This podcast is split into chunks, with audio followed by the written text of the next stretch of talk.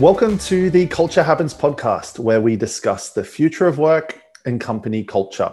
My name is Luke Shepard. My pronouns are he and him, and I'm a recruiter in HubSpot's ANZ region. Now, being promoted to your first management position is incredibly exciting, but the transition can be also riddled with challenges. Everything from establishing yourself as an inclusive leader to setting a visionary strategy and also managing a team efficiently. Studies have shown that 47% of managers don't receive any training when they take a new leadership role.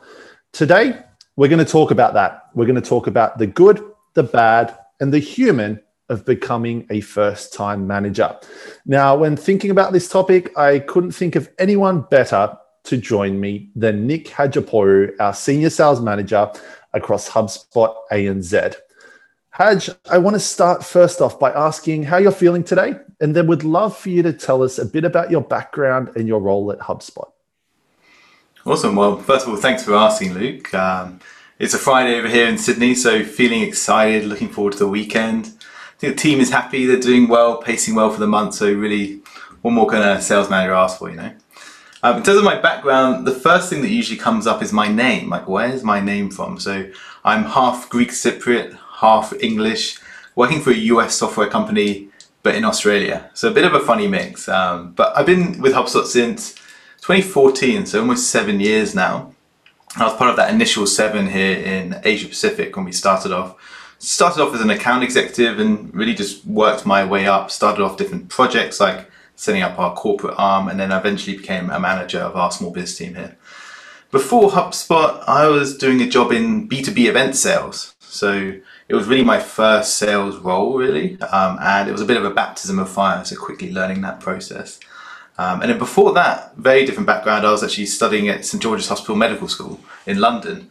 So super different background, but I like to think there's this theme of helping people throughout get better, which kind of comes full circle to think about HubSpot and our mission of helping millions of businesses to grow better. So that's me. But Luke, I'm keen to ask you, how are you feeling? People who don't know, it's your last day today before you go on paternity leave. Yeah, I um I'm super excited to become a first time dad, that's for sure. And um, maybe that's a whole nother topic for another podcast. But uh, I'm curious, Haj. So you're one of our founding seven uh, in HubSpot ANZ. Now, as a recruiter, I interview folks day in and day out, as you can imagine. And one of the things they always say is they want to join HubSpot for the culture. Part of being a manager is obviously driving and enabling that culture as well.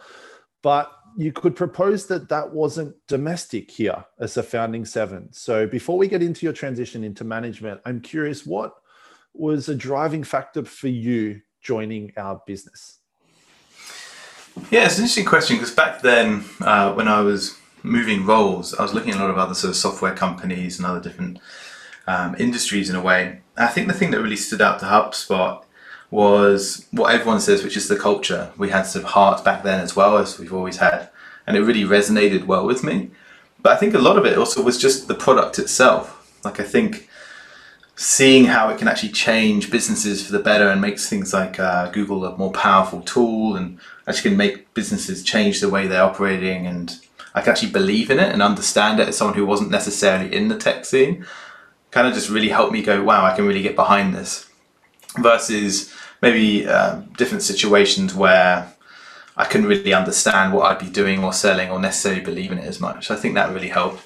But I think as well when I just sort of spoke to people, I just kind of knew they walked the walk. They weren't just talking the talk when it came to all these different things they work on when it's their, their culture and their habits there. Yeah, brilliant. Thank you so much for sharing. And uh, another curious question I look at your journey, and you spent several years as an individual contributor in a sales role, and there was a tipping point where you transitioned into a managerial role, and that's where you've spent the last couple of years. Uh, we'll probably get into this a little bit later around can managers be formed or are they born with it? For you personally, uh, is managerial aspiration something you've always had on your radar, Nick, or was it something that just developed organically? I think it's something I always knew I wanted to do. Like literally, I remember in my new hire training in Boston seven years ago, um, Andrew Quinn was looking after it, and he mentioned something about some manager sort of uh, courses you can do. And I walked up to him straight away. I was like, oh, I'd be really interested. And he was like, wait a minute, you're two weeks in and your new hire training is an AE. Like, maybe we should hold off on this a little bit. So I think from day one, it's something I've always been interested in, mainly because of the fact that, again, it comes from that stem of like wanting to help more people. And I felt like I could have more impact there uh, as a manager. But I, I think it really took a good few years for it to truly click and go, wow, this is something I really like, I'm passionate about wanting to move into. And I think it was JD Sherman, our old COO, who, who said that. It was like one day something just clicks inside you. And I do remember literally waking up and going like, wow, this is this is where I want to head. Because I, after setting up that corporate arm of the business, I did kind of have that decision: do I become a enterprise rep forever and I keep going up that sort of route, or do I become into a real people leader? And it just really sort of resonated with me one day that I was like, hey, I want to help more people and help other people achieve their career goals and all that sort of stuff. Awesome. Let's talk about that for a moment because I propose that there are two massive transitions that some would say the two most difficult transitions into employment and in the workforce. The first would be for a lot of folks, that first role out of college or university where they take everything they've learned and put it into practice. But the theme of today and that second difficult transition I, I see uh, day in and day out in, in the last decade or so in recruitment is that transition from individual contributor to manager. Some do it phenomenally well, some do it not so well, and there's a bunch in between. Haj, I'd love to hear uh, a few moments around that transition what was your experience becoming a first time manager? Yeah, I think the initial reaction was just shock, really. The way I like to describe it to people is it's like I've gone to my favorite like theatre production and I've watched it a hundred times and I've seen exactly what happens on the stage a million, like a, a lot of times. I'm like, yep, yeah, I know exactly what's going to happen. And then one day someone goes, hey, we want to invite you backstage and suddenly I see this whole other world, people running around, people making sure everything's organized, costume changes and so on. That's almost what it was like becoming a manager because suddenly you realize all these other things your manager does other than your sort of pipeline review and coaching and one-on-ones. There's so much more to the role. And I think for most people as well, no matter how well you prepare for it, whether it's your organization doing training or going externally to do other different courses, it will always feel like quite a sudden plunge into it. I don't think you're ever truly 100% prepared for everything that happens. And then you realize quite quickly, before you kind of had a lot of control within your destiny, whether it's you hitting your quotas or your KPIs or anything like that, you typically had a fair bit of time on your hands to do that. I felt that time became really, really precious. And then you end up losing a bit of control of your deliverables because you're kind of achieving them through someone else. So I think those are the things that really sort of stood out to me as different changes when I became that manager role. I'm hearing a lot of parallels, and it is my experience bias of about to become a parent, but a lot of parallels between parenting and management uh, that first time transition. So I'll take some notes on those. Uh, thank you for sharing. There's a saying here, and I'm, I'm sure the folks listening can resonate, and it is something that resonates globally that employees don't leave companies, they leave managers. And some stats to back that up uh, around 30% of employees believe their manager lacks team building skills. And research conducted by CEB shows that nearly 60% of all new managers fail within the first 24 months of their new position. Uh, there's some tension for those folks making that transition. And there's also tension for reps working under managers and, and really being set up for success. So I'd love to hear how HubSpot set you up for success, Nick, in this transition, because the theme that we're hearing is that done well, it can be a phenomenal benefit for businesses, that journey of internal progression. But done not so well, it, it can definitely have the opposite effect. Yeah, totally. I think the reason why HubSpot did it really well for me is that it wasn't a overnight thing. And it should never be when it comes to your career development or any kind of career progression. I think um, my manager at the time, the previous year or two building up to that, we were having conversations at least sort of once a month around skills I could develop to help me be a manager, which wouldn't necessarily help me with my day to day role, but I think they understood that that's where I wanted to go. And so I was learning these skills on the build up to it. And I think that's what's most important when it comes to setting yourself up for success there is that you basically want to make sure you're as prepared as you can be. So you're kind of going into the role with the glass half full a little bit. And I feel that's what happened with myself. So just made sure I had a lot of sort of awareness around maybe different sort of models when it comes to leadership and coaching, different sort of tactics when it comes to training or coaching someone through different scenarios. Um, so it meant that when I did eventually join the role, I felt like I was fairly prepared for a handful of different situations. But I think the key thing to realize was my expectations being set in a way of you're not going to be able to be master of everything. Like it's actually quite good in a way to be vulnerable and show that to your team, hey, I'm not going to be able to like solve every single situation because I am new, and that helps with that sort of whole idea of imposter syndrome as well. Because if you feel like you maybe are a bit of an imposter, it's almost good to like fall on the sword a bit and say, yeah, I feel a little bit like that, and so I'm going to need your help to get us across the line here. Brilliant. And, and that imposter syndrome is, is definitely something that I hear a lot of folks when they make that transition from IC role, individual contributor, to management. Um, before we talk about how HubSpot practically set you up for success, and we'll talk about the manager foundations training that we do here, mentally, I'd love to sort of delve into your thought space, uh, Nick, around that imposter syndrome. It's something, again, that we can all feel from time to time, especially those making that transition. Practically, talk me through how you walked through that journey. And is it something that you deal with now continually, or is it something that you might reach a threshold and sort of think, you know what, I am now a manager, I believe in myself? Yeah, I think when I initially started the role, I think like anyone, you always think, oh, do I feel like they've made the right choice? You maybe have some doubts and all that sort of stuff, and you can potentially sort of doubt whether the team's going to really get behind you and so on. But I think I sort of tried to put that to the side and just have faith that obviously the process that we go through to hire new managers and so on is very, very thorough, and they hopefully would have chosen myself because of the criteria that I meet and the faith that they have in myself to become a manager. So I think everyone gets imposter syndrome with different things. I, there's a really good uh, TED talk on that by Mike Cannon-Brookes from Atlassian I really, really liked. And I'm pretty sure I watched that when I became a manager. So if you haven't checked that out, I'd have a look at that. Um, I think the key is, again, going back to being a bit vulnerable. Like, you're not expected to come into any new role and just be an absolute master straight off the bat. And I think sometimes people who have imposter syndrome is because they feel like they have to, day one, be the same as their new peers on the team who've been doing it for years. And they maybe don't feel they're at the same level, which is why they have those feelings. So I think just cutting yourself a bit slack and acknowledging that you are on the first step of a next part of your journey and you're early on in that journey so you need to give it a bit of time to sort of make your way through it a bit. Awesome. Thank you for giving us a bit of an insight into your headspace nick. Um, let's talk about the hubspot manager foundations training. Uh, it's our certificate course for our newest people managers at hubspot. And for people, managers like yourself who are promoted internally, or say folks joining elsewhere uh, from an external vendor, this course covers all of the key skills and information needed to be successful. Uh, I love that by title it is named Foundations because I think that, like you touched on, uh, it's an ever evolving process and a journey as opposed to an arrival. But this course, I believe, sets a phenomenal foundation for success.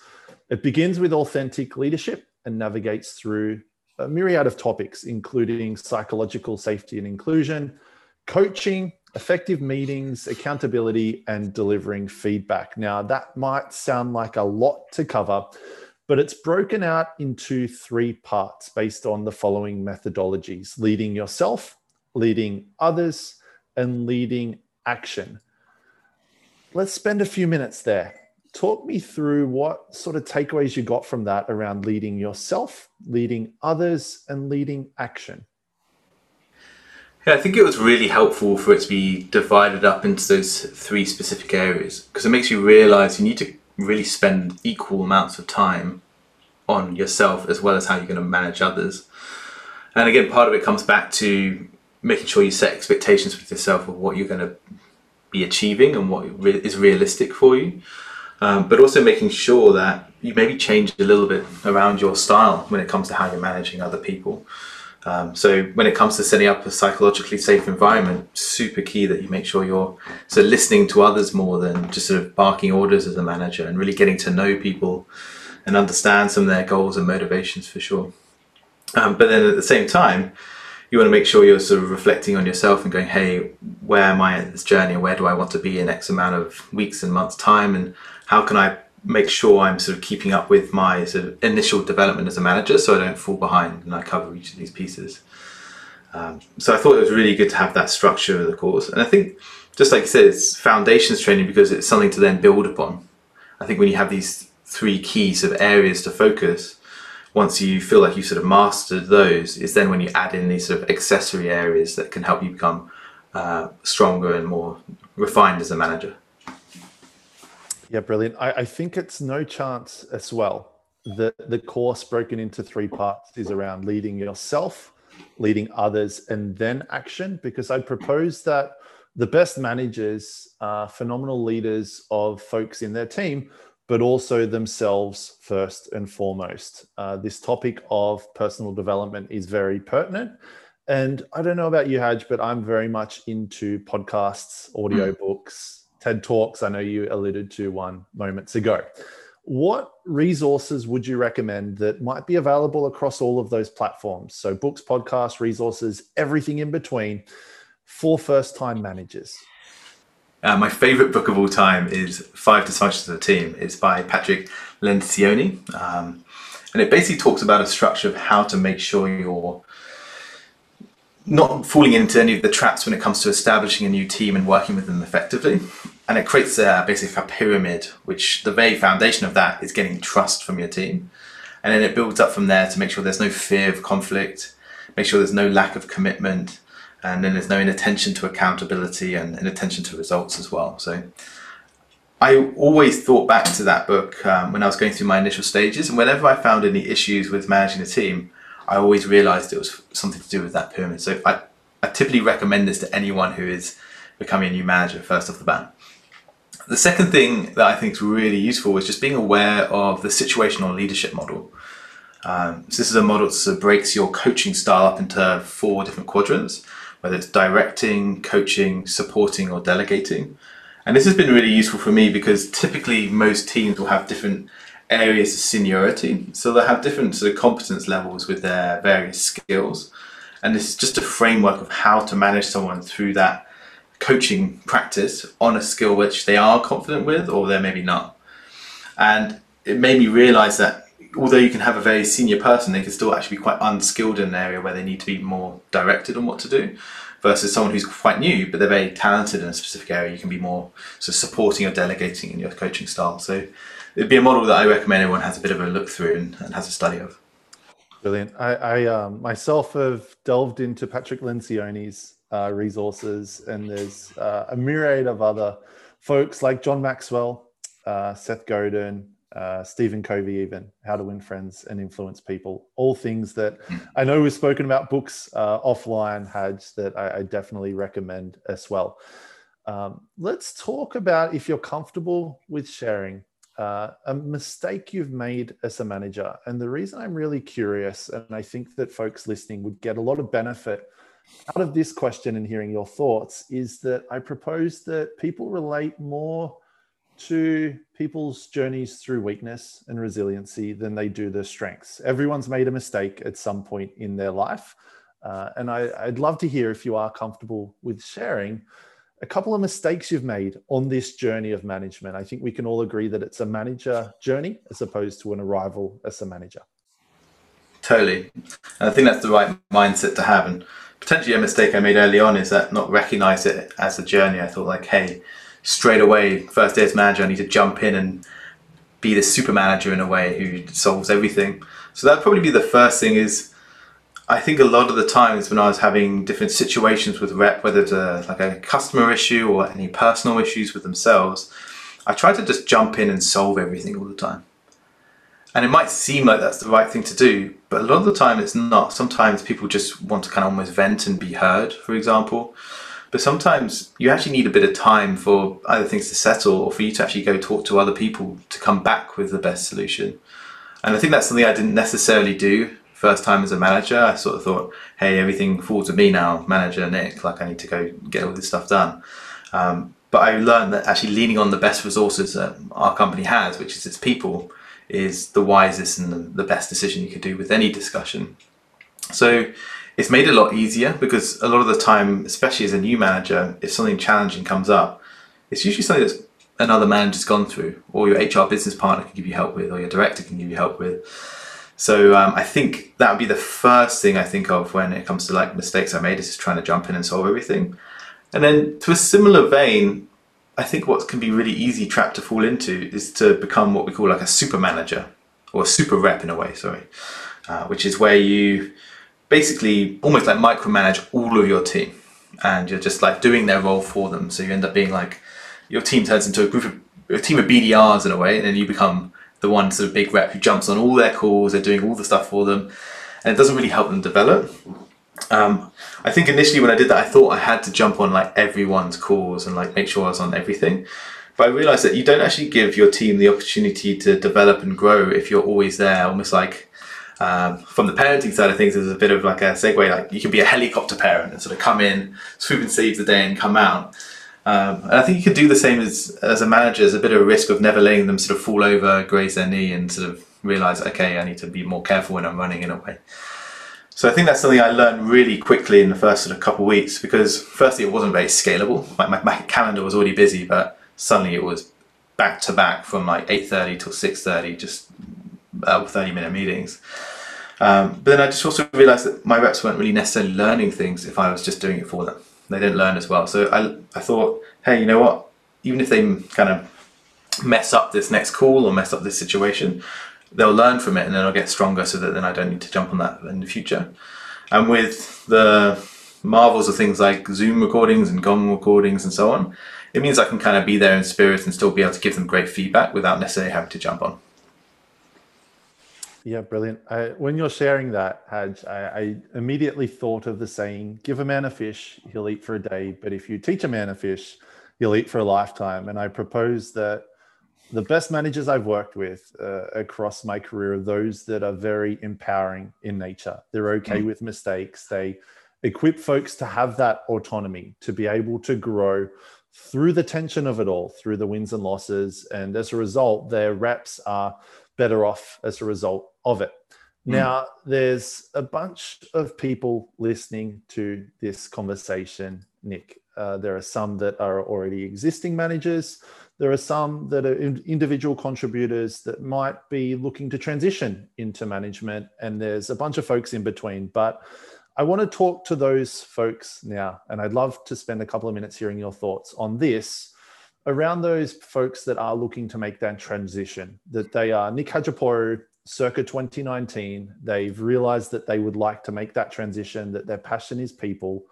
What sort of skills should people thinking about going into people management should they level up on before they get there? Yeah, it's an interesting question because I think it's always going to be different for everyone. Because usually people who want to go into management have the same thoughts in mind of why.